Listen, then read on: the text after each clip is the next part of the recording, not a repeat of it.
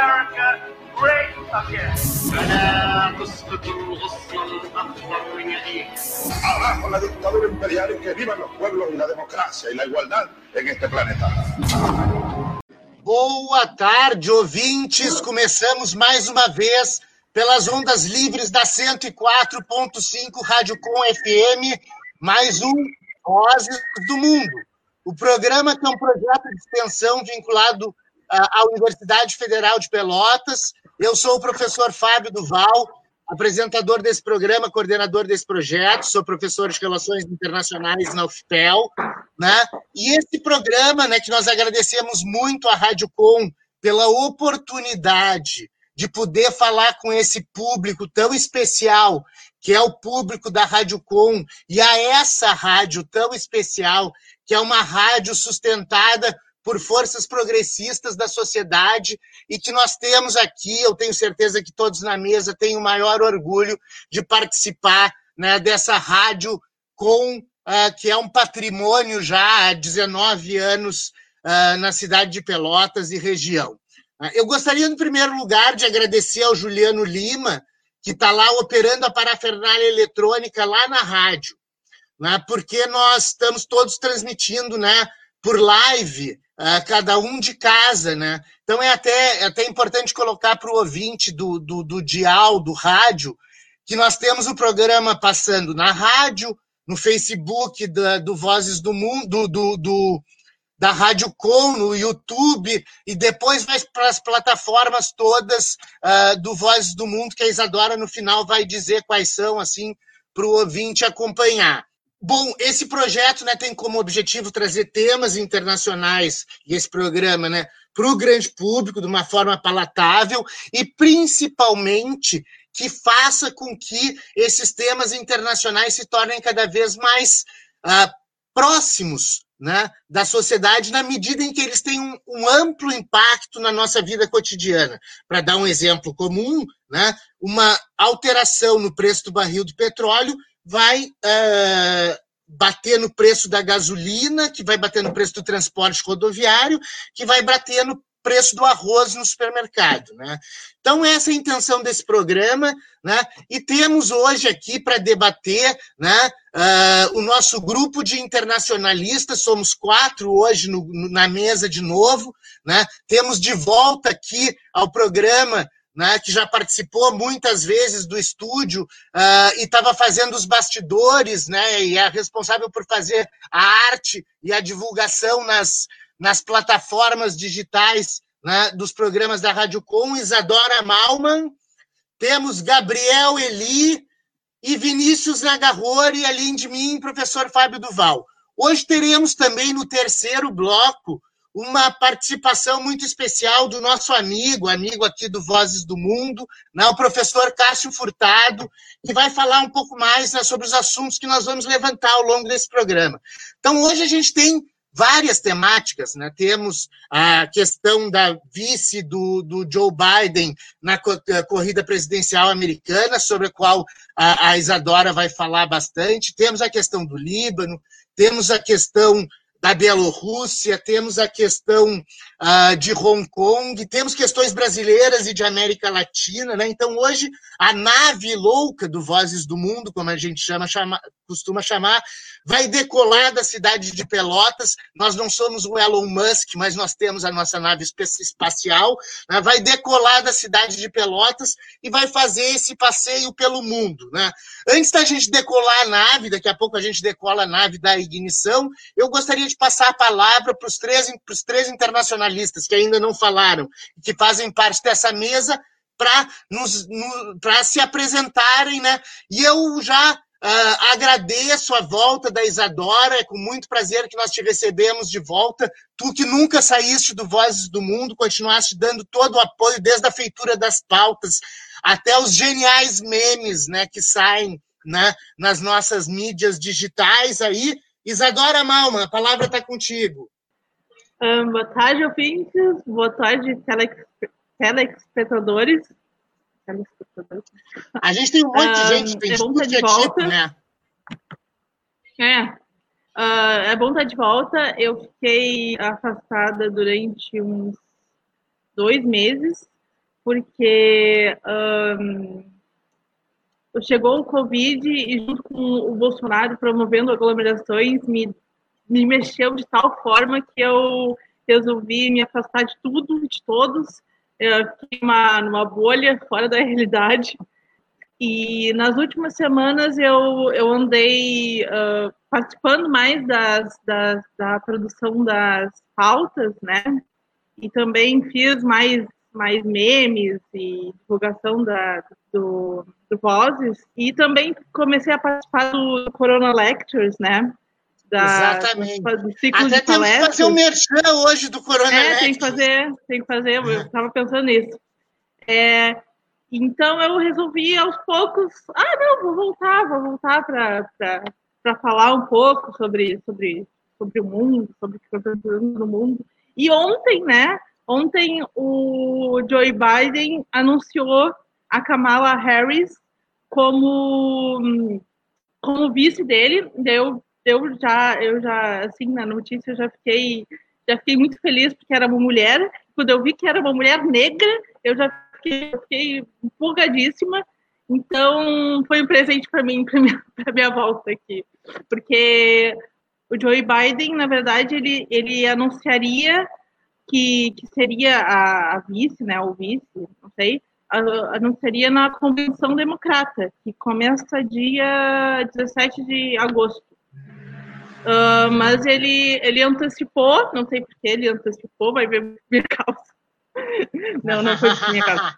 Uh, foi, mas foi um presente para mim ontem a Kamala Harris virar vice do Joe Biden. Mas mais tarde eu vou falar um pouco dela, sobre ela. Beleza, valeu Isadora, muito obrigado pela volta. Daqui a pouco a gente, a gente decola a nave para nos Estados Unidos já para falar sobre a Kamala Harris, essa coisa que é muito importante, principalmente depois dos, dos, dos, dos protestos do George Floyd, né? Ter uma mulher negra como vice do Joe Biden é um grande capital eleitoral aí para essas eleições de novembro. Gabriel Eli, vai lá te apresenta. Boa tarde, Fábio. Boa tarde, Vinícius. Boa tarde, Isadora. Né? Bem-vinda de volta. É, boa tarde também ao Juliano Lima, que está operando para a Final Eletrônica. Boa tarde a você, ouvinte. Muito obrigado por mais uma vez é, nos receber em sua casa. Fique com a gente. Você que nos acompanha é, nas ondas livres da 104.5, também pelo Facebook, pelo site da Rádio Com, www.radiocom.org.br, pelo aplicativo Radiosnet e pelos aplicativos né, de, de podcast, Spotify, Deezer etc. É, assim, sobre o que eu, o que eu trouxe para o programa de hoje, eu trouxe né, aquele. A, a, como é que eu vou dizer? né, esse confronto né, do, uh, dos Estados Unidos com a China, que é sanção de, de, um lado, sanção do outro. Os Estados Unidos né, uh, uh, aplicou sanções a, a Carrie Lam e a China né, aplicou sanções a, a 11 é, norte-americanos, sendo dois deles senadores republicanos. E também, né, uh, é, vou trazer outras Beleza, notícias aí. Valeu, Gabriel Eli. Vinícius Nagarrori, vamos lá. Boa tarde, professor. Boa tarde, Juliano, Gabriel, e bem-vindo de volta, Isa, para mais um programa do Vozes do Mundo, que a gente vai seguir com a nossa nave louca, atualizando as notícias da semana. E hoje trazemos umas notícias aqui do continente, algumas notícias da Ásia, como o Gabriel falou, atualizando os acontecimentos que vão se desenrolando e são uma história longa. Beleza, então vamos dar a ignição direto da cidade de Pelotas, da nave louca. Acendemos as turbinas 5, 4, 3, 2, 1. Psh, zarpamos rumo aos Estados Unidos e pousando em algum lugar da América do Norte. Né, eu passo a palavra para Isadora Malman para falar sobre essa questão importantíssima na Flórida, importantíssima, né, que é essa definição. Não, Califórnia. Hã? Na Califórnia. Na Califórnia. Na Cali... Melhor ainda que tem praia, é ótimo. Né? uh, paramos na Califórnia e o Elon Musk também está por lá. Uh, podemos já dar uma discutida com ele. Uh, vamos falar então dessa questão da, da vice-candidatura à vice-presidência dos Estados Unidos com a senadora Kamala Harris. Vai lá, Isadora. É, então, ela, ela é, né, ela é a primeira mulher negra numa chapa presidencial dos Estados Unidos e uh, ela foi eleita senadora em 2017. Uh, também era pré-candidata democrata em, no ano passado, mas uh, a pré-candidatura dela meio que morreu no início desse ano e aí ela deixou de ser candidata. Uh, o Joe Biden ele já tinha prometido que seria uma mulher a vice, né? E devido às pressões dos protestos antirracistas, um, foi sugerido para que fosse uma mulher negra. Portanto, a Kamala Harris veio uh, veio veio sendo uma boa escolha. Ela uh, tem origem de, de imigrantes. A mãe dela é indiana e o pai é jamaicano. ela se formou em direito na Universidade da Califórnia é, foi iniciou a carreira na promotoria do condado de Alameda, deve ser na também. Uh, foi promotora-chefe em, em São Francisco em 2003, antes de ser eleita a primeira procuradora-geral negra da Califórnia. Olha que legal. Uhum. Uh, ela também participou dos, dos protestos antirracistas e tem uh, discursos bem engajados na, na, na, foi na campanha dela, depois também, no, no, apoiando o Biden. Inclusive, ela uh, bateu de frente com o, com o Biden nas questões, sobre questões raciais, nos debates dos pré-candidatos pré uh, democratas, né? E daí eu vou falar sobre um pouco sobre as convenções. As, as convenções, as convenções democratas acontecem dia 17 de agosto. O Biden não vai participar presencialmente, ele já falou que não vai participar presencialmente. E vai uh, e os, a Michelle Obama e o Barack Obama vão discursar também nos, nos momentos chave dessa, dessa convenção democrata. A convenção republicana ocorre mais para o final do mês, dia 27 de agosto. E é a primeira vez em, parece que 100 anos, não sei, na história recente, que não vai ter jornalista cobrindo a convenção republicana. Uh, a desculpa né, oficial é que, uh, entre aspas, é que uh, é por causa do, do, do, coronavírus, né, Covid, mas eu acho que, na verdade, não... É por outros motivos, né, mais escusos. Mas, enfim, Uh, o Trump cancelou a convenção que ia ocorrer na, na Flórida, mas manteve a convenção na Carolina do Norte. O Trump também não disse que, disse que ia participar presencialmente ou não.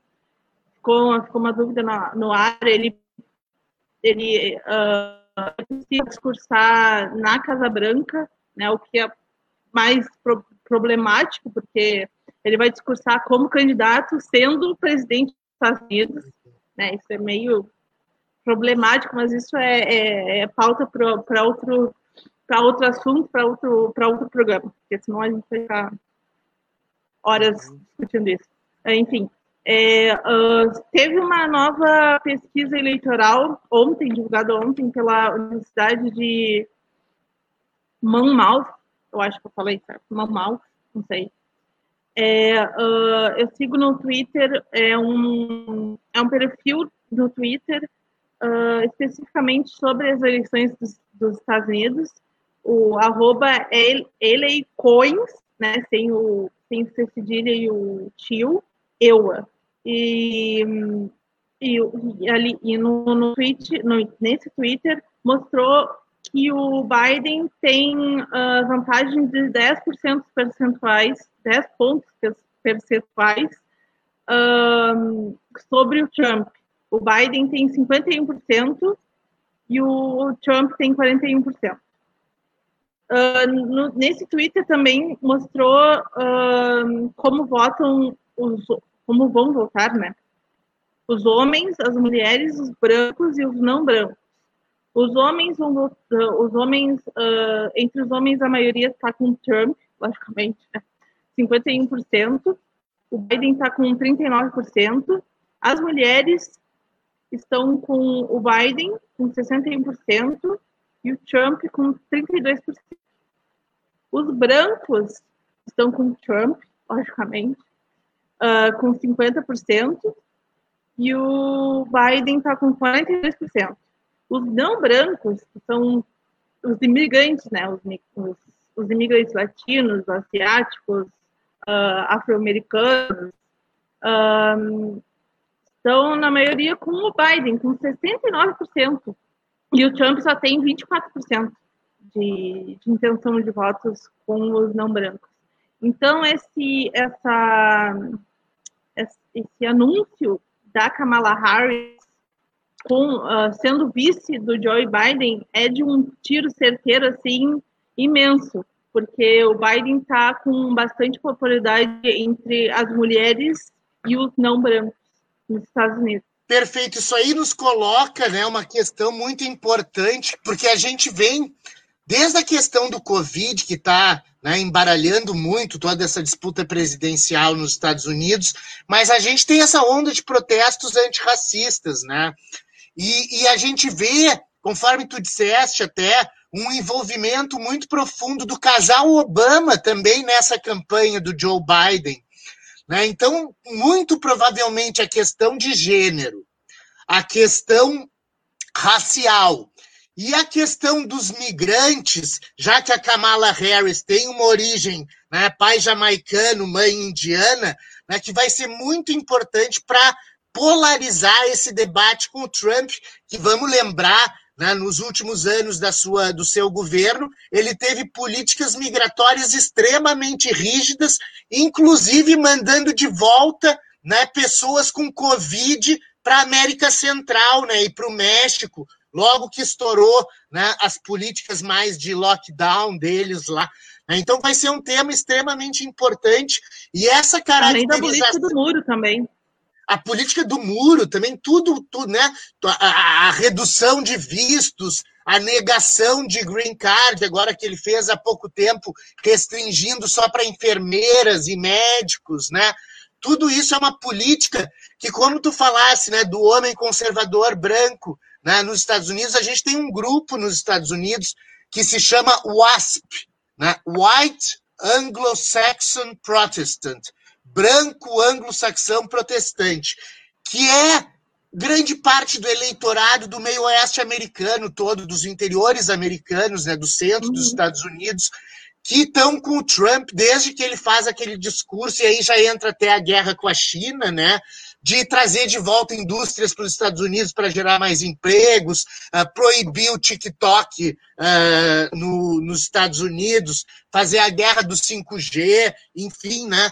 várias questões aí que a gente vai ter que observar e que essa posição do Joe Biden e do Partido Republicano com a adoção da Kamala Harris como vice é um grande, uma grande demonstração de que, sim, esses assuntos vão ser pauta e talvez sejam, de acordo com essa pesquisa dos números aí que tu disseste, de acordo com as populações, talvez seja determinante na eleição americana e, né, se Oxalá quiser, uh, Donald Trump não se reelege presidente, mesmo usando todo o aparelho do Estado, como tu falaste ali, né, fazer discurso na Casa Branca como candidato, é aparelhar o Estado, como ele vem fazendo há muito tempo.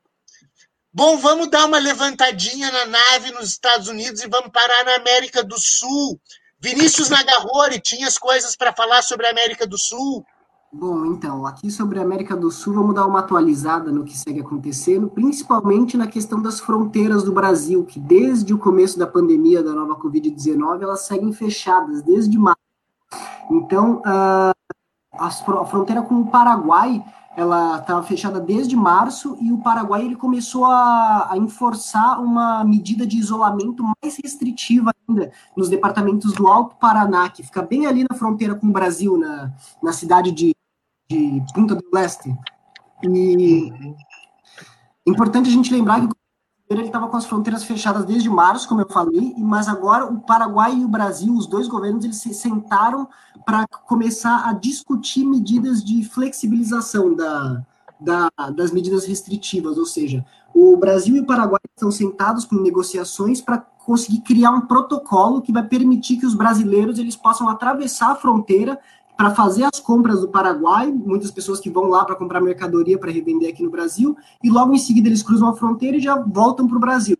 E também tem a questão de que na semana passada o governo ele editou um decreto permitindo que alguns estrangeiros eles chegassem ao Brasil pela via aérea, né? Ou seja, a, a grande parte das fronteiras da, terrestres e marítimas ainda estão fechadas, mas agora alguns estrangeiros já podem é, chegar de avião aqui, principalmente pelo aeroporto de São Paulo.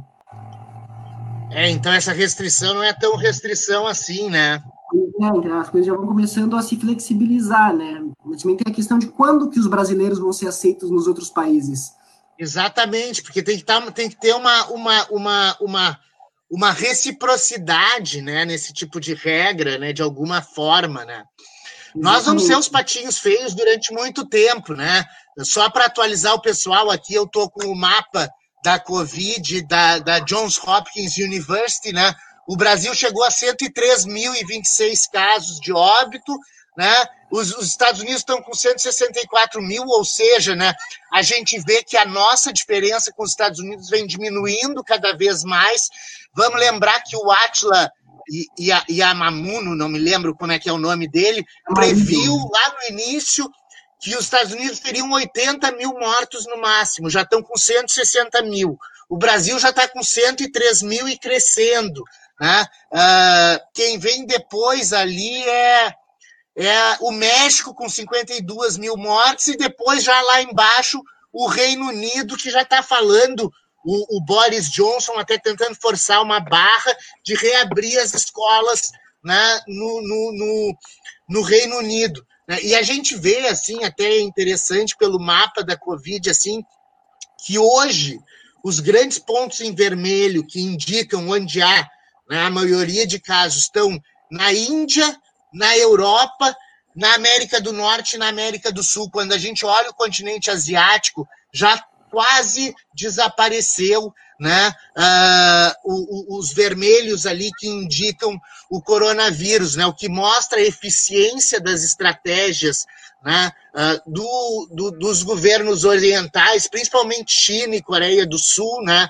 não obstante os Estados Unidos né, reforce muitas vezes essa e, e, essa discussão que o, que, o, que o Gabriel levantou sobre Hong Kong, Jimmy, Jimmy Lay e Carrie Lam, né, reflete muito bem isso dessa guerra dos Estados Unidos com a China, mas a gente vê que hoje os Estados Unidos já gastaram mais de 2 trilhões e meio de dólares para tentar conter o coronavírus, exatamente porque não começaram as estratégias de isolamento no momento certo. Né? E o Brasil é essa tragédia anunciada que o governo Bolsonaro, com as suas múltiplas trocas de ministro e com um, um total desconcerto nacional da condução da questão do corona, né, tem implementado sobre nós brasileiros, que já foi mais de 103 mil.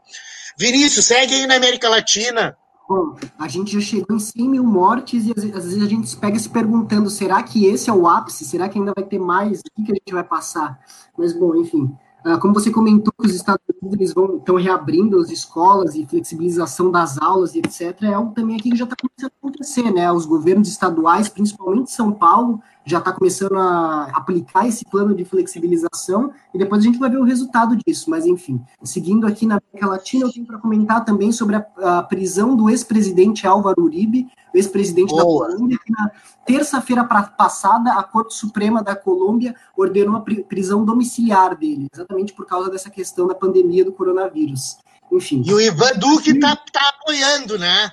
Sim, o Duque, agora, recentemente, esses dias, ele soltou uma, uma nota também apoiando ele, que, na verdade, o Ivan Duque, que é o atual presidente da Colômbia, o mentor dele é exatamente o Álvaro Uribe. E o Álvaro Uribe, ele foi preso agora em, em um processo que ele mesmo desencadeou que é, é um processo que ele foi condenado por fraude processual e suborno, mas é um processo ligado com a questão dos grupos paramilitares da Colômbia. Então, é uma, uma, um processo que ele mesmo iniciou e que acabou se voltando contra ele. E muita gente já está falando, muitos analistas vêm falando que caso no futuro o Bolsonaro venha a ser condenado por causa da ligação com as milícias no Rio de Janeiro, vai ser, um, vai ser uma coisa bem interessante a gente ver dois, dois ex-presidentes condenados em tão pouco tempo por coisas tão parecidas, né, tão similares. É. E o Álvaro Uribe, eu até fiz uma, uma, uma, uma, um parecer sobre um artigo que vai sair na Universidade Federal de Goiás essa semana, que é sobre a questão das minas terrestres na Colômbia, que foram muito usadas, uh, principalmente pelo Exército de Libertação Nacional e pelas guerrilhas paramilitares financiadas pelo governo do Uribe, né? Então, uh, uh, essa, essa, essa guerra civil dentro da Colômbia, né, ou esses, essa, essas, esses conflitos, ele, Exército de Libertação Nacional, Farc, versus grupos paramilitares versus governos, aliado a todo o dinheiro que os Estados Unidos injetou para o pessoal do Uribe, do governo do Uribe, lutar contra as guerrilhas né, pelo Plano Colômbia, né, causou desastres humanitários que até hoje fazem com que o autor desse, desse artigo, que eu não sei o nome porque foi um, um peer review daqueles às cegas, né, eu não posso saber o nome do autor, uh, ele coloca uma, um, um critério muito interessante que é o devir inóspito do lugar. Ou seja, ele pega uma noção do Freud, do sinistro, quando alguma coisa que nos era familiar se torna absolutamente estranha e bizarra, né, para usar na geografia, para apontar como as pessoas às vezes perderam seus locais, principalmente os camponeses, por causa da infestação de minas que ficaram lá, né? Depois, depois teve um pico de 97 a 2005 de colocação de minas terrestres, e elas estão lá até hoje, né? O trabalho de desminagem humanitária é extremamente lento, porque é fácil botar uma mina no chão, né? Difícil é tu achar ela, né? E não, não explodir junto com ela. Então a gente tem um problema humanitário na Colômbia que é extraordinário, né? Então, assim, é bom que pelo menos se mostre né, que, mesmo estando no governo, porque o Uribe está no governo com o Ivan Duque, né, haja uh, um processo judicial em que ele possa ser julgado né, e, eventualmente, pagar por esses crimes cometidos pela direita colombiana durante longos anos. Né? Pois é, como você disse, eu, realmente a, a, questão da guerra civil na Colômbia abriu uma, uma rachadura na sociedade que até hoje é muito aparente no país. Uh, na, no começo dos anos 2000, final dos anos 90, a Colômbia foi o país que mais teve uh, deslocados internos dentro do país. As pessoas foram forçadas a se, mov se movimentar por causa da violência. É, é, é, é, o deslocamento forçado esse, principalmente pelas minas e pela presença da guerrilha ou das, dos, dos, paramilitares, fosse Exército de Libera, Libertação Nacional, fosse FARC, fosse as guerrilhas paramilitares sustentadas pelo governo, quando eles chegam, eles chegam tocando terror, né? Então o cara sai do lugar onde ele está. Né? Tem até no estudo esse feito eles pediram, fizeram uma oficina pedindo para as pessoas fazerem um gráfico, né? Uh, do, do, do, coisa, a gente vê que as pessoas tinham que sair de perto das casas, das escolas, das fontes de água, enfim, de tudo, né? O que é necessário para viver e que faz com que a pessoa se aproprie do lugar. Vamos chamar o intervalo, o primeiro intervalo, vamos chamar aí no rádio. Continuamos aqui na live. Na live a gente faz um bate-papozinho. We will make America.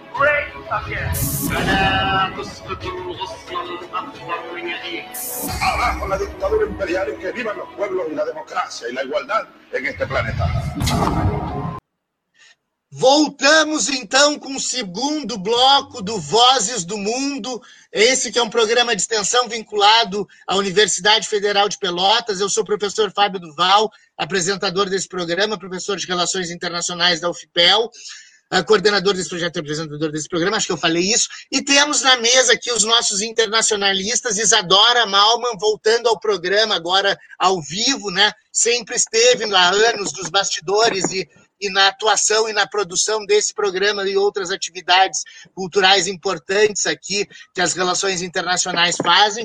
Gabriel Eli, nosso guerreiro, falando lá de São Lourenço do Sul, lembrando que todos estamos em casa por causa do isolamento social, e Vinícius Nagarrori, que estava falando sobre a América do Sul no último bloco. Agradeço também ao Juliano Lima, na operação da parafernália eletrônica, lá no estúdio, uh, e a Rádio Com, sempre, né, por esse espaço que nós temos aqui. Vamos lá, vimos falando de América do Sul, onde é que vamos parar a nave agora? Acho que a gente pode ir para Belarus ou para o Líbano, como você quiser. Vamos para o Líbano, vamos para o Líbano. O Líbano é, uma, é um ponto importante da gente falar, né? O Líbano teve uma explosão no dia 4 de agosto, né? Acho que todo mundo está sabendo, viu pela televisão, que duas toneladas, 2,7 toneladas, duas toneladas e meia uh, de nitrato de, de amônia explodiram no porto de, de, de Beirute. Né? Isso causou mais de 300 mortos, a destruição da cidade, que já estava num problema seríssimo, e aí a gente entra numa crise governamental extremamente importante no Líbano. Né? Vamos lembrar que o Líbano é um país uh, subdividido. Né? O parlamento dele é composto metade por muçulmanos, metade por cristãos. Né?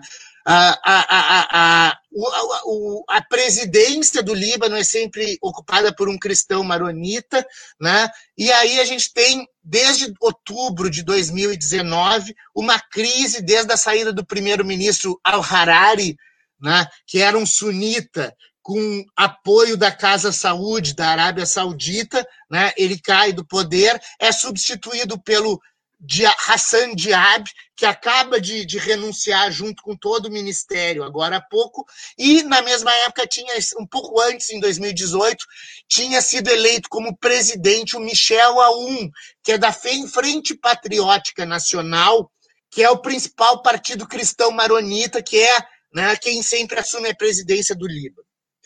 Uma questão importante é que, pelo menos desde 2005, 2006, né, em 2012 isso se intensificou, a gente tem um racha dentro do parlamento uh, uh, uh, libanês, né, que é, em grande medida, capitaneado pelo Hezbollah. Tem uma frente né, em que está a Frente Patriótica Nacional dos Cristãos Maronitas, vários outros partidos, porque tem uma miríade de partidos, desde o Partido Comunista até Partido Conservador uh, de determinada etnia, até Partido Druso, né, que é uma minoria no, no, no Líbano, e a gente tem esse, esse processo. Né? Vamos lembrar que o Hezbollah, né, o Hezbollah é um partido político, mas ele tem também um exército, uma força armada própria. O Hezbollah ele se criou a partir da guerra civil que começou em 75 no Líbano e principalmente ganhou força nos anos 80, quando Israel invadiu o sul do Líbano e, com apoio do Irã, né, o Hezbollah, que é xiita, né, manteve essa luta contra, contra os israelenses lá na guerra civil ah, libanesa, que durou até 1990. A partir daí, o Hezbollah assume um, um poder muito forte no Líbano, né, tendo o apoio do Irã, né, e, e, e é um dos, dos, dos responsáveis também por dar auxílio armado para a resistência do Assad na Síria, com apoio russo também, aí a gente entra numa questão bastante importante. Né? A gente tem ali uh, uma divisão né, que chega a dividir a cidade do, de Beirute, por exemplo, o sul de Beirute, perto do Mediterrâneo, etc., é a área do Hezbollah, para o leste é a área dos cristãos, enfim.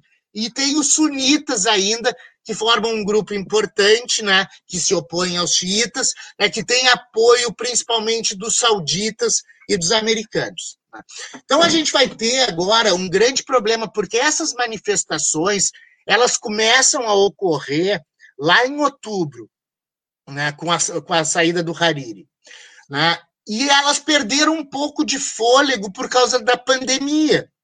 Né? Agora, no dia 4 de agosto, depois da explosão de destruir um Líbano que já estava completamente uh, deteriorado economicamente uh, e, e por causa da Covid, agora com a infraestrutura destruída, seu principal porto, por exemplo, foi destruído, né? ele se encontra numa situação muito complexa.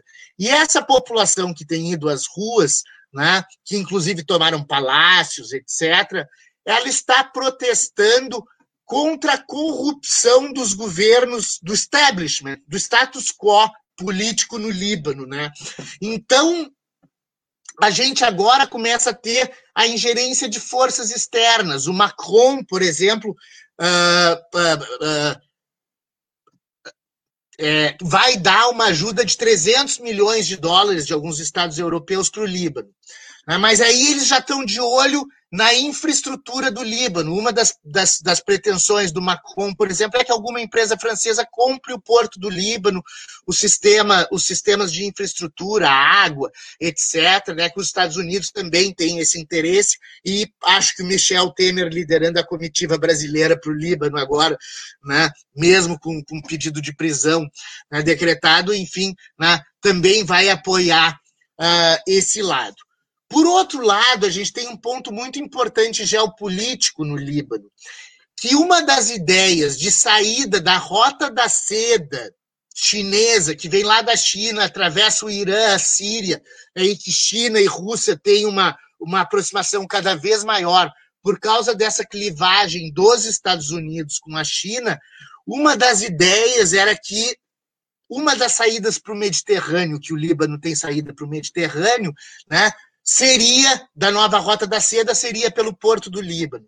Então a gente envolve uma questão geopolítica muito importante, um Hezbollah que tem apoio do Irã enfraquecido por causa das sanções, mas que né, por trás disso tem todo o interesse da Rússia e da China, que estão numa oposição clara aos Estados Unidos, e agora essa movimentação de tropas dentro dos países aliados da OTAN, né, nas, nas, últimas semanas, principalmente a retirada de soldados da Alemanha e mobilização de soldados lá na Polônia uh, e na uh, Lituânia e Letônia, né, que fazem parte da OTAN ali, mas eram territórios soviéticos, enfim, uh, e tem todo aquele problema dos hackers, né, uh, russos que invadiram e que está fazendo toda uma campanha contra os russos também na Europa e dentro da OTAN, é um pouco da marca né, dessa nova Guerra Fria que a gente fala muito aqui, né?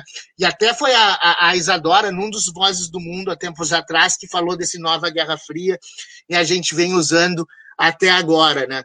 Então parece ali uma clivagem muito forte e que muito provavelmente os mais afetados vão ser a população libanesa, né, que não tem nada a ver com isso, né, na maior parte dos casos, porque foi subjugada por essas forças, em que um Estado tem uma força armada e um outro grupo político tem uma força armada, criar clivagens uh, uh, religiosas, mas que muito mais que religiosas, os partidos libaneses, eles são, na maioria das vezes, chefiados, são, são como grandes clãs, ainda que tenha um pertencimento religioso, é liderado por uma família. E aí a gente junta esses partidos, essa miríade de 20 partidos, mais ou menos, né? a gente tem umas 20 famílias de milionários que mandam no Líbano, né? mais a influência do Hezbollah, o Hezbollah, né? que traz todo esse jogo geopolítico né? para o Líbano. Né?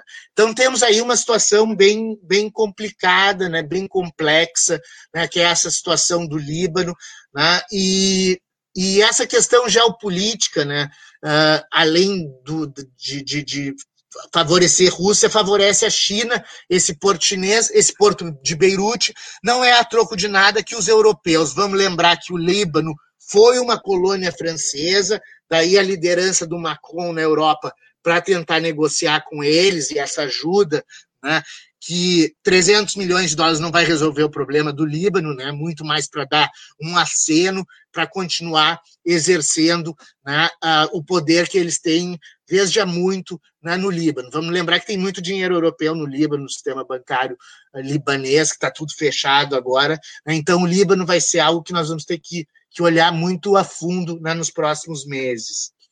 Uh, alguém queria comentar mais sobre o Líbano aí? Eu acho que isso foram a gente pode passar para a Bielorrússia. Vamos levantar a nave do Líbano, então tch, levantamos a nave do Líbano e vamos falar na Bielorrússia. Né?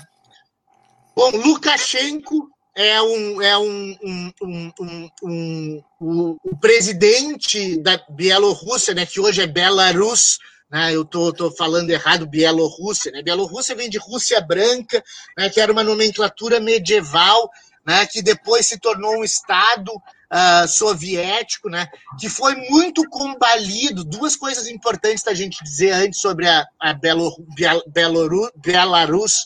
A Bielorrússia foi muito combalida quando os soviéticos invadi, quando os, os, nazistas invadiram a União Soviética, porque eles passaram primeiro pela Bielorrússia para chegar na Rússia, né? E a maior parte, por exemplo, da comunidade judaica da Belarus, na época, foi exterminada.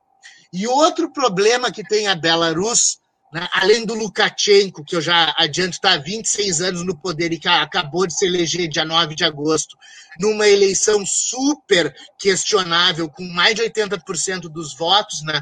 Em 1986, quando explodiu Chernobyl, aquela usina nuclear na Ucrânia, a maior parte da nuvem radioativa que saiu de Chernobyl, da Ucrânia, de Chernobyl, foi para a Bielorrússia. Então, até hoje, a Belarus tem níveis altíssimos de infecção, né, ah, ah, de, de, de contaminação radioativa. Né? E aí vamos entrar no Lukashenko. Lukashenko é um ditador que está lá há 26 anos com fraudes eleitorais, tem todo o apoio do Vladimir Putin e tem apoio, já recebeu apoio pós as eleições da China. Né? O Lukashenko é um daqueles líderes como Bolsonaro, que negou que existia o coronavírus e que disse mais, né, que, que ele pegou coronavírus, e para se livrar do coronavírus precisava fazer três coisas: dirigir trator, fazer sauna e encher a cara de vodka. Né? Se o Bolsonaro conversa com as emas, o Lukashenko faz essas três outras coisas né, uh, para se livrar do Covid. E aí essa eleição foi marcada pelo seguinte: o, o, o, principal opositor que vinha fazendo já campanha, que era um ativista dentro da Belarus, né, uh, ele acabou sendo preso pelo regime do Lukashenko. E aí, algum tempo atrás, e aí esse nome é bem difícil de falar, mas a Svetlana Georgieva Tikhanovskaya, Svetlana Georgieva Tikhanovskaya, estou desde ontem treinando, né? a Tikhanovskaya ela foi foi concorrer à presidente. Ela era esposa desse cara que estava preso e foi concorrer à presidência. A partir dessas eleições, geraram-se tumultos imensos na Bielorrússia, né? A, a, a, as forças policiais belarus já uh, né, atacaram milhões de civis e a Svetlana Georgieva Tikhanovskaya ela teve que fugir para a Lituânia. Né? Teve que fugir para a Lituânia né, para não ser assassinada também pelo regime do Lukashenko. Vamos lembrar que o Putin vai ficar até 2036, provavelmente, no poder na Rússia, então, muito provavelmente, né, as potências europeias não vão enfiar a mão nesse vespeiro, como não enfiaram de forma muito forte quando a Rússia né, invadiu lá a Ucrânia. Né, então, a Belarus, muito provavelmente, vai continuar sendo um território né, de, de, de, de, de, uh, de contato ali, de, de, de, de exercício de liderança dos russos. Né? É pela mesma razão que lá no leste europeu, né, uh, na, na, o, o, o Putin uh, uh, apoia determinados regimes muito autoritários, como do Viktor Orbán né, na, na Hungria, que né, fazem, fazem, fazem com que tenha ali uma frente, uma, uma, uma, uma nova cortina de ferro dentro dessa Guerra Fria, vamos dizer assim. Uh, o Gabriel queria falar um pouco sobre a Belarus também, né? Seguinte, é, o, o Lukashenko, né, é, ele já está agora no, no, no, sexto mandato né, consecutivo, já está um, um, quarto de século é, no poder lá em, lá em Belarus. Inclusive diz aqui, né, uma, uma matéria que eu, que eu peguei, que, é, que ele é ex-diretor de vários Kolkhos, K-O-L-K-H-O-Z, são fazendas coletivas é, lá, em, lá em Belarus. É, Kolkhos que vem, acho que é, lá da época do, da, da União Soviética, se não me engano. Ele é conhecido também por ser, por ser o, uhum. último ditador na Europa, né? Ah, visto que é, ele está, como eu disse, né, 26 anos né, no poder lá em, lá em Belarus. E a matéria diz também que ele saiu é, bem enfraquecido dessas eleições aí. E pela primeira vez em décadas ele enfrentou uma oposição real, que realmente tinha chances né, de tirar ele do. do é, é muito poder, provavelmente houve fraude eleitoral, né? Com um sistema desses, autoritário, autocrático, né? Como é o do Lukashenko. né, que, que, que, faz coisas parecidas com o que faz o cara do Turcomenistão ou o Jair Bolsonaro, né, não dava para esperar outra coisa, mas obviamente né, que essa, esse aparelho estatal consegue de uma forma muito intensa segurar né, esses ímpetos né, que existem nesses lugares. Mas essa é a situação, então, na Belarus, né? Vamos acompanhar daqui para frente o quanto vai continuar de, de, de, manifestação contrária ao Lukashenko, o quanto vão continuar né, desconstituindo essa eleição, né, o quanto as forças externas vão se meter. Eu acredito que não vão se meter muito em função do apoio do Putin né, e dessa clivagem declarada entre, de um lado, russos e chineses e do outro lado, americanos e mundo ocidental. Né, muito provavelmente aquilo ali ainda vai ficar um vespero durante muito tempo. Pegando essa questão da briga China, Estados Unidos, etc., tem muitos reflexos dessa briga da China e Estados Unidos em Hong Kong e muitas provocações. Inclusive, essa semana chegou em Hong Kong uma comitiva americana liderada pelo, se não me engano, o secretário de saúde americano, né, secretário de Estado de Saúde americano, que foi a, a, a Hong Kong, fazendo quase que uma uma, uma, uma, uma provocação aos chineses, né? mandar uma missão oficial para o país no qual está havendo né, todo esse, toda essa questão de tensão, desde que os chineses implementaram o novo Código Civil chinês lá, aplicável a Hong Kong, e estabeleceram, junto com a Carrie Lam, aquela questão da extradição, que depois foi muito discutida. Né? Uh, lembrando que Hong Kong foi muito importante para a China, porque era o porto de entrada da maior parte dos produtos que vinham para a China e saída também, e era o principal mercado financeiro chinês.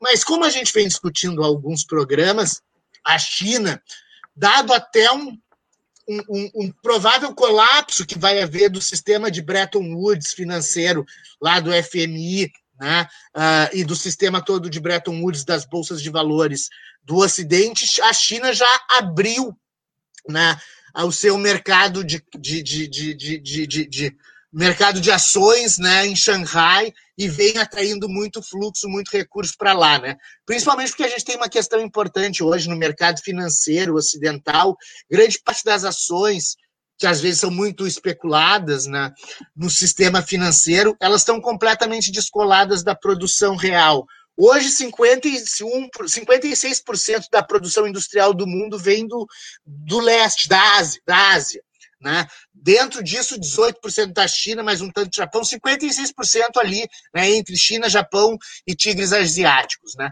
Uh, 24% nos Estados Unidos, 18% na Europa. O Brasil tem 5%, a África 2%. Né? Então, uh, aliás, América Latina, 5%, a África 2%. Então, por exemplo, né, quando as ações da, da Bolsa de Nova York, né, de Londres, elas sobem, né, e há, há uma retração econômica de 8, 8, tanto por cento no caso da, da, do Reino Unido, né, nessa faixa aí, nos países ocidentais, né, a gente vê que há um descolamento do mercado financeiro da produção real. Se decaiu a produção, como é que as ações das empresas estão se valorizando, né? Isso é muita muita especulação e a China vem ampliando cada vez mais o seu papel nas várias esferas de interação internacional, desde as organizações internacionais, como o caso da OMS, em que ela assume uma liderança agora quando os Estados Unidos anunciam a sua saída, essa questão do mercado financeiro, enfim, né, os arranjos geopolíticos que a China vem, vem fazendo no mundo para garantir o suprimento de matéria-prima para elas, principalmente na África e na América do Sul, né, a gente tem todas essas questões aí muito ululantes, né? Gabriel, querias falar mais sobre Hong Kong? E aí depois eu vou Sim, passar aqui... a palavra para Isa falar sobre a questão das vacinas. Sim, é, só demorei porque, não sei, tá com um problema aqui no meu notebook e eu não estava conseguindo tirar o, o, o microfone. Ah, beleza. O que eu tinha para falar sobre é, Hong Kong é o seguinte, que um, agora recentemente né, foi, foi preso é, lá em Hong Kong, o, o empresário Jimmy, Jimmy Lai, Jimmy Lai, uhum. que é, é, uma, é magnata pró-democracia é, lá em Hong Kong. Ele é, Ele é dono de, de um grande jornal, né? Sim. que é, faz ele... campanha pró-Ocidente dentro de Hong Kong, né? Então é um, é um aliado estadunidense assim de primeira linha. Uh, ele foi acusado, né, de, uh, de conspiração sobre a nova lei de segurança nacional é, lá de lá de Hong Kong. E ocorreu né, o que eu disse no começo do programa, né? É, sanção para tudo que é lado. Os Estados Sim. Unidos impôs sanções a 11 funcionários do governo de Hong Kong, incluindo inclusive a Carrie Lam. Uhum. E a China, por outro lado, fez o mesmo com 11 representantes políticos e de ONGs né, dos Estados Unidos, incluindo dois senadores republicanos, os senhores Marco Rubio e Ted Cruz, que também já tinham sido alvo de medidas né, lá em julho por denunciar as violações de direitos humanos né, que a gente falava aqui no programa contra a população uigur, lá, lá na província de Xinjiang. Perfeito, é, é, esse é o cenário, né? Bem complexo aí que envolve essa briga Estados Unidos e China e que vai respingar, obviamente, nos aliados e nos inimigos de cada um dos dois, né? Ah, é até uma questão importante que o Brasil faz uma diplomacia absolutamente burra nesse momento, né?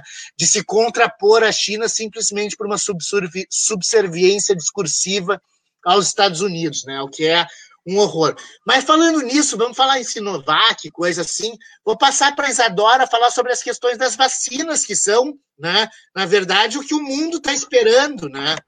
Uh, para tentar sair dessa pandemia, Sim. né? Uh, eu vou falar sobre um pouco sobre a vacina russa, né? Que uh, o Vladimir Putin anunciou ontem que uh, existia já a vacina russa mas a vacina russa não, não terminou de, de completar os testes em humanos. Não, não chegou à terceira fase. Que as, as vacinas passam por três, por três fases, né? A primeira é, é testada em dezenas de pessoas, a segunda fase é testada em centenas de pessoas, e a terceira é a, a testagem em dezenas de milhares de pessoas. Só depois da fase é comprovada que uh, a vacina é segura realmente. Né? Uh, então, a, a vacina russa, ela, as autoridades russas uh, falaram que ela está na, na fase 2, na segunda fase, Uh, mas a OMS, a Organização Mundial de Saúde, uh, fala que a vacina ainda está na fase, na primeira fase. Uh, a comunidade científica mundial já desenvolveu 167 vacinas experimentais.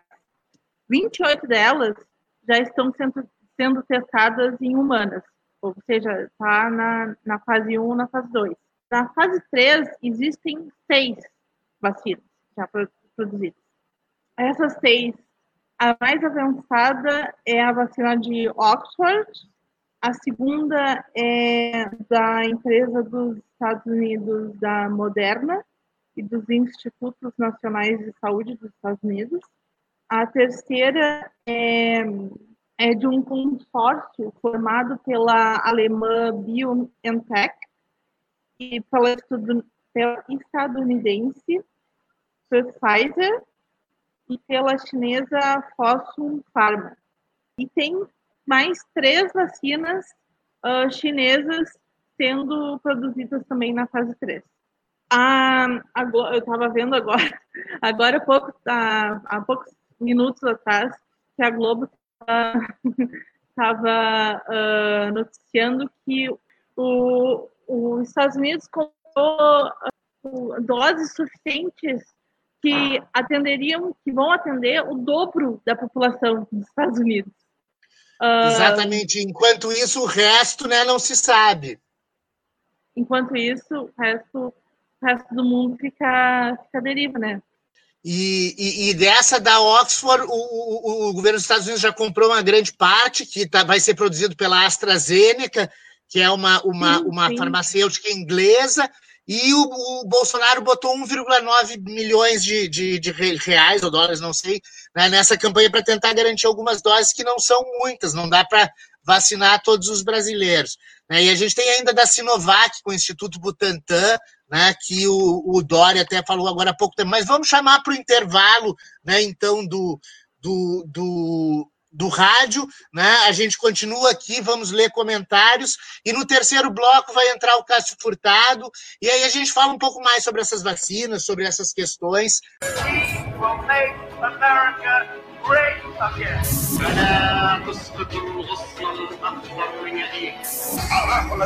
Imperial que democracia este planeta. Vamos lá, Dave, tá voltando. Boa tarde, ouvintes. Voltamos com o terceiro bloco do Vozes do Mundo. Esse que é um projeto de extensão vinculado à Universidade Federal de Pelotas. Eu sou o professor Fábio Duval, apresentador desse programa, coordenador desse projeto. Sou professor de Relações Internacionais da Universidade Federal de Pelotas. Quero agradecer ao Juliano Lima, que está operando a parafernália eletrônica lá na, na rádio. Né? Nós estamos vivendo em, em momento de isolamento social, todos nós cumprindo, cada um falando de suas casas, três de Pelotas, um de São Lourenço, que é o Gabriel. Né? Então, estamos na região sul, no fim do fundo da América do Sul, como diria o Vitor Ramil, né? Mas mandando as ondas e a nave do Vozes do Mundo por esse grande mundão de meu Deus. Uh, como diria Dumont, mundo, mundo, vasto mundo, se eu não chamasse Raimundo, seria uma rima, não uma solução. Uh, enfim, né? Uh, estávamos falando sobre vacinas, daqui a pouco vai entrar o Cássio Furtado. Vamos continuar nas vacinas, Isadora. É, eu queria. Um, é, o, o nome da, da vacina russa é Sputnik V, ou Sputnik, Sputnik 5, eu não sei direito, se é ou mas enfim. Esse tema, é, só fazendo um parênteses, esse Sputnik remonta às, às brigas da, da, da União Soviética com os Estados Unidos na Guerra Fria. Sim, exatamente. E os Estados Unidos criticou, né, falou, criticou a, Rússia e a China falando uh, sobre o quão rápido ele, eles, eles conseguiram produzir as vacinas. Sendo que os Estados Unidos está na lista das vacinas uh, mais avançadas. Isso muito, né? Sim, sim. E a gente tem uma questão... Sim, a hipocrisia. É, e, e, tem uma questão agora muito forte que todo mundo vai tentar politizar essa questão da vacina para dizer quem foi o primeiro que conseguiu.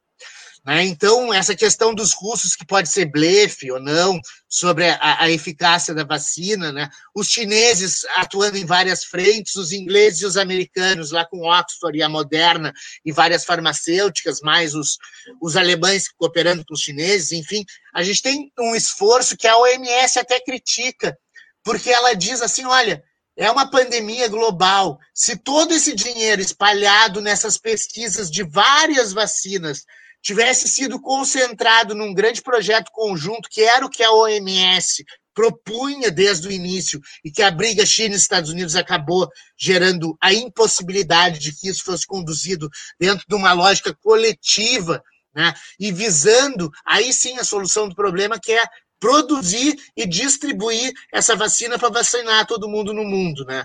O Vinícius, eu acho que tinha alguma coisa para falar sobre o Dória e a questão da Sinovac, que ele falou sobre a vacina agora há pouco. Pois então, ontem mesmo o Dória apareceu na CNN Brasil ao vivo, comentou sobre essa questão da vacina russa, falou que realmente Uh, a parceria que o Instituto Butantan tem é com Oxford, não é com a coisa da, da, da Rússia. E agora entrou o professor Cássio Furtado. Vamos dar as boas Dale, professor Cássio Furtado. Estamos falando aqui no meio das vacinas. O Vinícius vai, vai, vai, vai concluir um comentário sobre as vacinas e depois continuamos a conversa aqui. Muito obrigado, professor Cássio Furtado, nosso parceiro de longa data, né, e vice-versa, né? eu lá no Atualidade em Debate, ele aqui no Vozes do Mundo, né? Vamos, temos aí uns 25 minutos para conversar sobre né, essas coisas, desde questão de vacina até a eleição americana. A Isadora, que participa aqui da mesa, falou muito da questão da Kamala Harris, né? Como uh, vice do Joe Biden, enfim, né? Vamos tocar esse assunto. Só finaliza aí, Vinícius. Então, só finalizando muito rápido, ontem o Dória ele apareceu na CNN, CNN, falando sobre a questão das vacinas e disse que o Butantan ele tem uma parceria com o Oxford que não é interessante para começar outra parceria com essa com, com a Rússia para produzir a vacina russa no Brasil, até porque o Paraná já está iniciando essas conversações. Então, vamos ver como vai ficar a questão da distribuição depois. É, é essa toda a questão de que a OMS até critica que não houve um esforço universal para fazer essa vacina que poderia né, ter auxiliado mais e canalizado muito mais recursos né, para onde ela efetivamente vai ser efetiva. Mas vamos dar boa tarde ao professor Cássio Furtado. Professor Cássio Furtado, sabes que o programa é teu também, então já te apresento e eu queria já que tu falasse um pouco sobre os Estados Unidos e essa questão das eleições lá. Podemos falar do Líbano também, Bielorrússia, enfim, o panorama é amplo. Tudo bem, meu amigo? Consegues me ouvir bem? Perfeito. Perfeito. Então, boa tarde a ti, boa tarde aos teus ouvintes, boa tarde aos outros que estão aqui conversando conosco nessa tarde. Tá? Olha, sabe que a pauta é tão ampla, quando tu me convidaste, falasse principalmente da Kamala Harris e na questão da OTAN. Né? A Kamala Harris, a Isadora já falou, mas eh, comentando rapidamente, né? Ela demonstra como que essa política da, da escolha do, do vice-presidente nos Estados Unidos tem mudado, né? Porque, em tese, como é que sempre se escolheu vice-presidente nos Estados Unidos? É, sempre o candidato à presidência e a cúpula do partido lá nos Estados Unidos pegavam alguém de um estado que estava perigo ou de um estado que estava perdido. Tá? Sempre foi assim, ou seja, cara precisa ganhar no Texas, então escolhe um, um vice-presidente texano. Tá? Inclusive, o próprio John Kennedy, quando foi assassinado em 63, ele foi assassinado no Texas porque estava fazendo campanha no Texas, de onde era o Lyndon Johnson, para tentar ganhar o estado do Texas. Isso é, isso é muito tradicional. Escolhe alguém de um estado que está em jogo e aquela pessoa é popular naquele estado, geralmente é um governador, um ex-governador, um senador daquele estado, para levar o estado. Isso porque vocês sabem que lá as eleições se definem no colégio eleitoral, então o peso dos estados é fundamental. E, em geral, alguém de um estado importante com peso na, naquela escolha. O caso da Kamala Harris é muito diferente Primeiro, porque Califórnia, ou seja, democrata não precisa nem fazer campanha na Califórnia. Tá? Democrata não precisa, Califórnia é democrata. Ou seja, não, não, não há muito senso em, em tese em escolher alguém da Califórnia. Agora, o Joe Biden, ou quem está organizando a campanha dele, perceberam que a coisa está mudando. Tá? Isso, claro, a gente está fazendo a análise anterior daqui a pouco, se o cenário muda, que a gente está todo mundo agora naquela assim, ah, o Joe Biden ganhou a eleição, ah, o Joe Biden será o presidente, a Kamala Harris vai ser vice-presidente, está tudo certo. Que nem a gente achava que a Hillary Clinton seria eleita quatro anos atrás, tá? E a gente também achava que o, o glorioso, ninguém deve se lembrar o nome dele, Tim Kaine, é, seria o, o vice-presidente dos Estados Unidos. E aí aconteceu aquela surpresinha na, na noite da eleição tá? E a gente está pagando pelas surpresinhas dos quatro anos. Mas o fato é, tá todo mundo nesse oba-oba. Oba-oba em eleição é muito perigoso. Tá? Então tá tudo assim. Talvez daqui a alguns meses a gente esteja dizendo, não sei, tomara que não, mas talvez daqui a alguns meses a gente diga: o Joe Biden errou. Errou e deveria ter pego alguém de um estado que ele perdeu. A gente está comentando antes tá? E tá falando sem ter o benefício de saber o que aconteceu, até porque comentar com o jogo jogado é mais fácil, tá? Mas o fato é esse: o que que ele aposta? A Kamala Harris é, é uma, ela é chamada nos Estados Unidos e eu acho que isso é até complicado, né? Porque eu não sei se isso é um elogio, se isso é uma crítica, porque sempre que se compara a pessoa a outra e quando se compara uma mulher a um homem, é, é uma coisa muito polêmica e muito complicada. Mas lá eles chamam a Kamala Harris de um novo Obama. Tá? Por quê? Porque ela traz uma, uma, uma questão toda multicultural, multirracial para a disputa, para o jogo eleitoral. Ela é filha de uma mãe indiana, que foi fazer doutorado nos Estados Unidos, e de um pai jamaicano. Então, a campanha do Biden estaria, claro, ela tem mil méritos. Ela foi procuradora-geral do estado da Califórnia, durona, botou um monte de gente atrás das grades. Tá? Ela é senadora, é, tremendamente competente, fala muito bem, tem as qualidades dela. Mas na escolha da, da, da, da candidata a vice, o que tem sido dito é o Joe Biden está atrás de duas coisas. Uma, solidificar o apoio na base afro-americana e capitalizar em cima do movimento Black Lives Matter que aconteceu, não é que aconteceu esse ano, mas que ganhou outra dimensão nesse ano, vamos dizer assim. Tá? Já é algo de muitos anos, principalmente lá de 2014 em diante, mas algo que mudou de dimensão nesse ano. E ele quer capitalizar em cima disso. Um. E dois, né? Tem, nos Estados Unidos tem comunidades de, de, de todos os países, mas da Índia ela é uma comunidade muito numerosa, tá?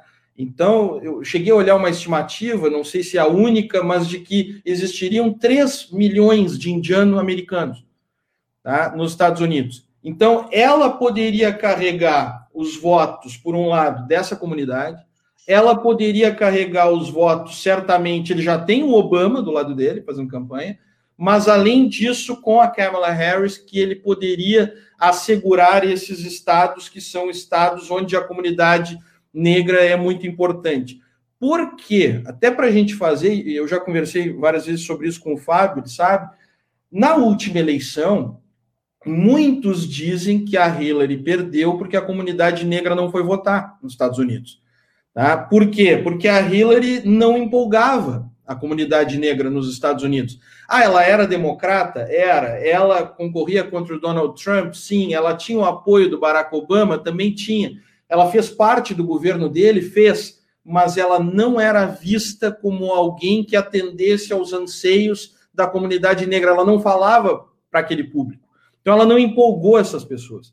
E, e, eles têm lá, vocês sabem que nos Estados Unidos eles têm uma estatística muito bem feita de cada zona eleitoral, de cada lugar, e eles têm métrica, eles sabem que a comunidade negra em muitos lugares não foi votar.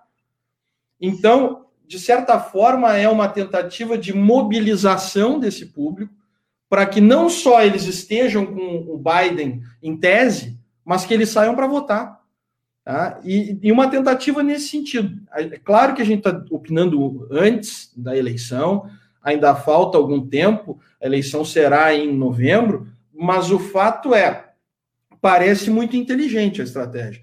Tá? Ele, ele escolhe uma mulher, uma mulher negra, que pode justamente fazer o quê? Atrair a comunidade afro-americana, atrair a comunidade indiana.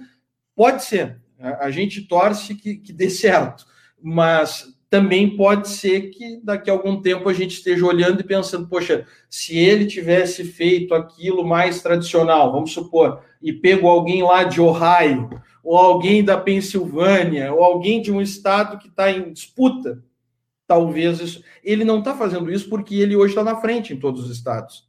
Os estados, os battlegrounds, tá? ou seja, os estados que vão ser os, os campos de batalha definitivos. Hoje ele está na frente. E a gente não sabe se isso vai se manter. Uh, o Trump tem algum tempo. Claro que é muito difícil em meio à pandemia, em meio aos protestos, à polarização da sociedade dos Estados Unidos. Tudo isso é muito difícil. O problema econômico que está vindo, tanto lá quanto aqui, mas ele tem um tempo, ele pode tomar atitudes. Tá? Eu estava falando esses dias, conversando com um amigo, e, e, eu disse: eu tenho medo é, é de uma outra coisa. Não sei se vocês chegaram a falar.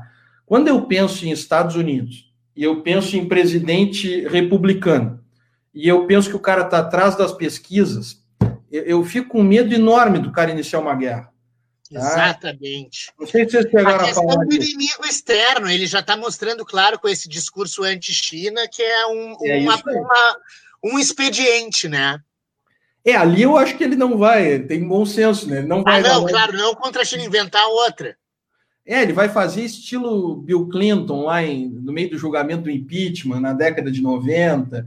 Tipo, aqui, o Fábio já deve ter visto aquele filme, não sei o nome em português, em inglês chama Wag the Dog tá? que é um filme brilhante com o Dustin Hoffman e o De Niro, que o Bill Clinton está sofrendo acusações na, na, época da, da Mônica Levinsky, uma série de escândalos sexuais e tudo mais.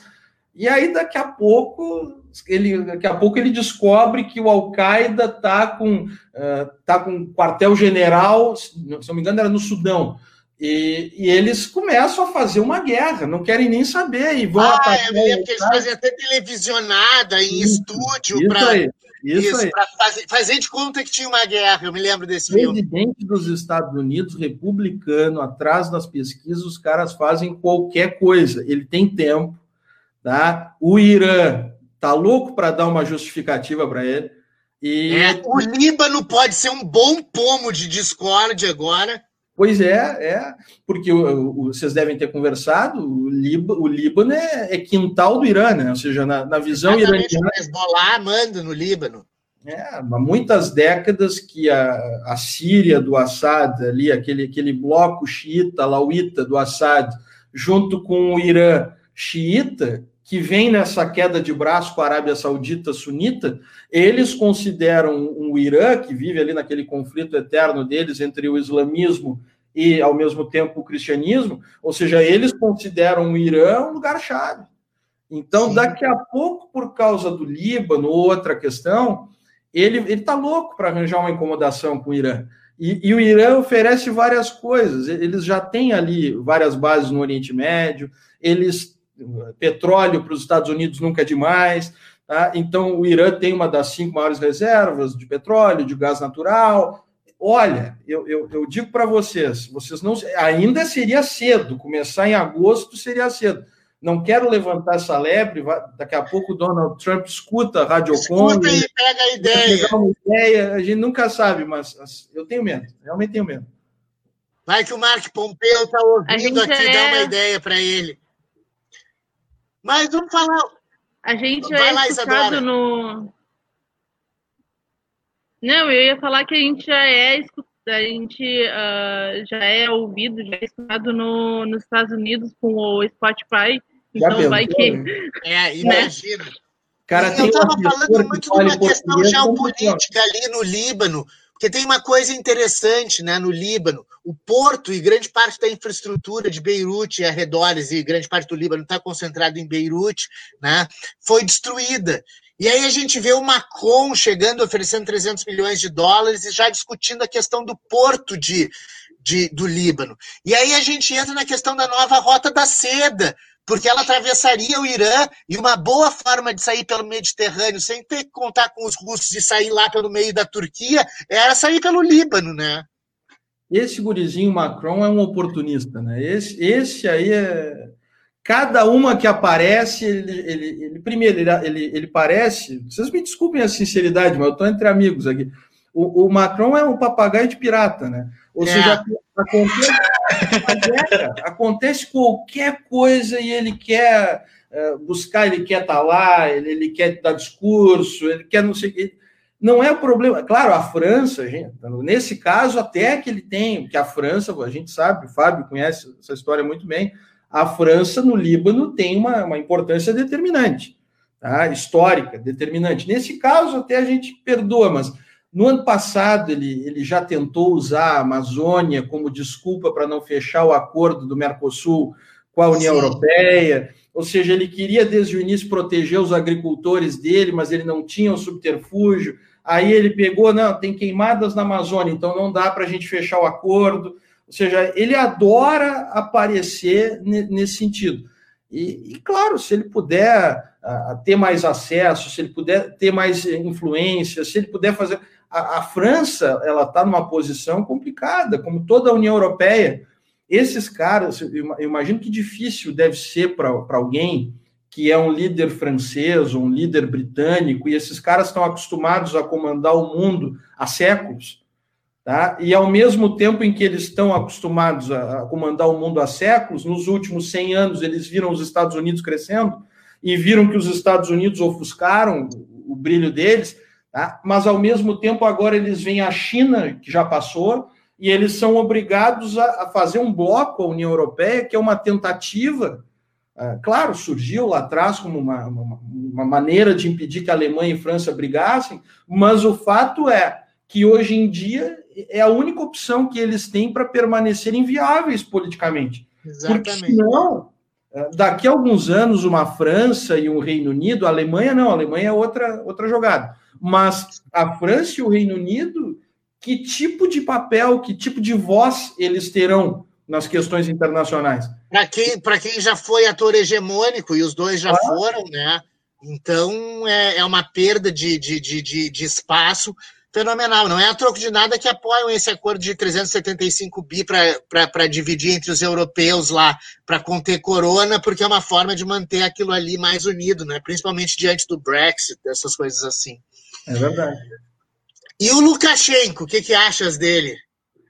Pois é, eu não tenho acompanhado tanto a, a questão da, da Bielorrússia, eu tenho ficado meio de fora sobre essa questão mas eu, mas eu tenho visto uma, uma repressão doida, violenta, né? Doida, violentíssima. É isso que eu tenho é. acompanhado. Violentíssima. Eu tenho que outro tópico, muito... que outro tópico, a nave do Voz do Mundo já deu uma baita percorrida. Levanta outro aí, Cássio. Não, tu tinhas me pedido para comentar um pouquinho sobre a, a questão, uh, no caso da OTAN, né? Que os ah, Estados é. Unidos, Movimentação Estados de tropas americanas na OTAN. Pois é, eu, eu, interpretei isso como uma, uma forma de, de retaliação à Alemanha, né? Ou seja, a, minha leitura, para quem não sabe, os Estados Por não Unidos. Não ter botado dinheiro a mais no OTAN. Exato. Os Estados Unidos tinham 24 mil soldados na Alemanha. É, para o no, nosso ouvinte, para quem está nos assistindo, deve ser uma coisa muito chocante, muito impactante, né? A Segunda Guerra, a Segunda Guerra Mundial terminou em 1945, ou seja, já há 75 anos. E pasmem, até hoje, os Estados Unidos têm soldados na Alemanha. Tá? 24 mil soldados 75 anos depois. Tá? Como tem soldados no Japão, como tem soldados na Coreia do Sul. Pois desses 24 mil soldados, o, o que, que aconteceu basicamente? O Trump agora mandou tirar metade. Tá? seja, 12 mil saem da Alemanha, permanecem ainda a, outra metade, os outros 12 mil, só que desses 12 mil que saem, ele pega 6 mil e manda de volta para os Estados Unidos. E os outros 6 mil ele realoca pela Europa, alguns vão para a Itália, outros vão para a Bélgica, ele coloca já em bases existentes dos Estados Unidos. Então, um movimento, um movimento polêmico dos Estados Unidos, o Trump chegou é, ele gosta de se manifestar no Twitter, né? E ele, ele disse, se manifestou que, é, que era um absurdo, né? Porque a Alemanha fazia negócios com a Rússia e a Alemanha comprava petróleo e gás dos russos e ao mesmo tempo ele tinha que botar soldados dos Estados Unidos para proteger a Alemanha da Rússia. E ele não aceitava isso, tá? E isso era um absurdo. Então ele estava tirando o Donald Trump ele tem muita loucura, mas tem coisas que ele propõe que são estranhamente de bom senso, né? Ou seja, se tu parar para pensar, tu ter 24 mil soldados na Alemanha, tá? Para proteger a Alemanha, qual é a necessidade que o país mais rico da Europa tem de ser protegido pelos Estados Unidos 75 anos depois do final da Segunda Guerra e mais de 30 da queda do Muro de Berlim? Qual é a necessidade? Tá? Sendo que a Alemanha tem as suas possibilidades. Ah, a Alemanha não quer pagar os 2% dela lá de contribuição da OTAN, diz o Trump, problema da Alemanha. Tá? É que sempre foi muito mais interesse dos Estados Unidos tá? em manter essas tropas do que dos outros países. Né? Tá? Era, era conveniente, era um casamento interessante para os dois. Mas, para vocês observarem, ou seja, ele tira essas tropas, eu não acho nada absurdo, manda os caras de volta para os Estados Unidos eu, eu acho que essa presença, inclusive, de tropas eh, dos Estados Unidos, mundo afora, ela deveria né, ser reduzida, né, ou seja, deveria uh, ser cada vez menor, é o que ele prega, tá? ele tem feito isso. Tá? Tem uma outra decisão, já mudando de assunto, né, que, que ele tomou nos últimos dias, que também foi polêmica, mas se tu parar para pensar, ela tem nexo. Vocês devem ter comentado sobre isso, que, que foi o fato que ele deu um ultimato para o TikTok. Isso. E aí fica aquele troço folclórico, né? Todo mundo fica pensando, pô, presidente dos Estados Unidos, pô, uma, uma rede, todo mundo pensa assim, ah, rede social, inofensiva, é um brinquedinho, tá todo mundo ali gravando videozinho, cantando, dublando, a minha namorada gosta, grava toda hora, tá? A gurizada toda grava, tá, todo mundo pensa que legal, que divertido. E eu ouvi uma frase esses dias que ela não é, ela não é de minha autoria, então só dizer, foi de um professor do Rio de Janeiro, chamado Daniel Souza. Bom a gente dar crédito para as coisas. E ele disse, ele disse essa frase que eu acho fantástica. Ele disse assim: quando você usa um aplicativo gratuito, isso significa que o produto é você. Ele disse assim: quando você usa um aplicativo gratuito, significa que o produto é você. Eu fiquei pensando, mas que droga, que inocente que eu sou, né? Porque ele diz basicamente o seguinte: aquilo ali é uma porta de entrada para você colocar dados seus numa rede social. E, e, e, basicamente, se a gente analisar, nós estamos assim com muita vontade de oferecer os nossos dados. Se chegar alguém de uma empresa e começar a perguntar coisas para nós por telefone, a gente não revela nada. A gente vai dizer, não, imagina, tá? Que absurdo, tá? Não, não podemos revelar os dados assim, assado, tá? Não vou dar minha conta, não vou dar meu endereço, não vou dar isso, não vou dar aquilo. Agora, a rede social, a gente coloca o que a gente pensa, a gente coloca as nossas fotos, eles sabem onde a gente mora, os, os principais lugares onde a gente vai, os lugares para os quais a gente viajou eu, eu, muitas vezes me surpreendo com a quantidade de informações que a gente coloca nas redes sociais e o domínio da informação que eles têm da gente. Tá, mas aí vocês devem estar se perguntando, tá, que problema tem isso? Hoje em dia se define tudo com dados, se define tudo com informação. E o Trump, estranhamente, entendeu isso, tá? Eu, eu, eu, eu fico surpreso com esses momentos de lucidez do Trump, tá? Ele entendeu isso e deu um ultimato para a empresa: olha, vocês têm que ser vendidos para uma empresa americana. Se vocês não forem vendidos em 45 dias, vocês não vão mais poder operar aqui. Tá? E, e, aí, claro, tá essa disputa agora, quem é que compra o TikTok, se é a Microsoft, se é o Twitter, eles estão lá vendo o que, que acontece. Porque é aquela coisa, o Facebook, o Twitter, o Instagram, todos eles têm um monte de informações sobre as pessoas dos Estados Unidos e do mundo. Só que qual é a argumentação que o Zuckerberg, que os outros fazem? Essas são empresas dos Estados Unidos. O Zuckerberg é um baita de um esperto. Uh, os funcionários, não sei se vocês chegaram a ver, os funcionários do Facebook chegaram a meio que criar um motim contra ele, estavam protestando contra ele porque ele não estava censurando as postagens do Trump na, na rede social. E é impressionante, né? Como a gente é. Daí agora eu estou pensando, por que, que não censurou? Porque talvez ele estivesse esperando essa ação por parte do Donald Trump que age em relação ao TikTok, ou porque age em relação a outras redes sociais. Ou seja, por um lado, ele não censura o Trump quando o Trump se expressa e fala aquelas bobagens todas sobre o Black Lives Matter, ou sobre as eleições, ou sobre fraude, ou sobre não sei o que, e ele consegue, os americanos conseguem agora esse presente, né? Porque é o, o presidente dos Estados Unidos intervindo diretamente nas redes sociais, dizendo que aquela rede social em 45 dias ou é vendida ou não pode mais operar lá, e vocês conhecem a economia, né? No momento em que tu dá o ultimato que algo tem que ser vendido e algo tem que ser vendido para alguém num prazo, o preço daquilo automaticamente vai. Então vai ser vendido e vai ser vendida por menos dinheiro. Beleza, muito obrigado, professor Cássio Furtado. Eu recebi o sinal aqui do Juliano, que nós já estamos nos encaminhando para o fim. Gostaria de agradecer muito a tua presença aqui no Vozes. É sempre um prazer te ter aqui. Né? Um grande abraço e muito obrigado mais uma vez. Queridos, um abraço, satisfação conversar com vocês. Tudo de bom. Tá? Valeu, tá Cássio. Pessoal, Gabriel, Isadora, Vinícius, vamos fazer a roda de despedidas e a gente fecha o Vozes de mundo, do Mundo hoje. E eu já desejo ao ouvinte paz e bem. Isadora, lembra aí das plataformas. Eu, sou eu. É, pode nos uh, seguir no, no Instagram, no Facebook, também pode nos ouvir no, no, no, através dos nossos podcasts no Spotify, no Anchor, uh, acho que no Deezer também tem, não sei, não, não lembro, mas é basicamente no Spotify. Estamos é aí isso. na internet. E que bom, que bom estar de volta. Muito obrigado pela tua volta, Isadora. Contamos contigo daqui para frente, como sempre contamos ao longo de todo Vozes do Mundo nesses últimos anos. Gabriel Eli. É, eu gostaria de agradecer então a todo mundo né, que nos acompanhou hoje. Obrigado a todos. Valeu. Vinícius Nagarrori, que vai tirar umas férias do programa.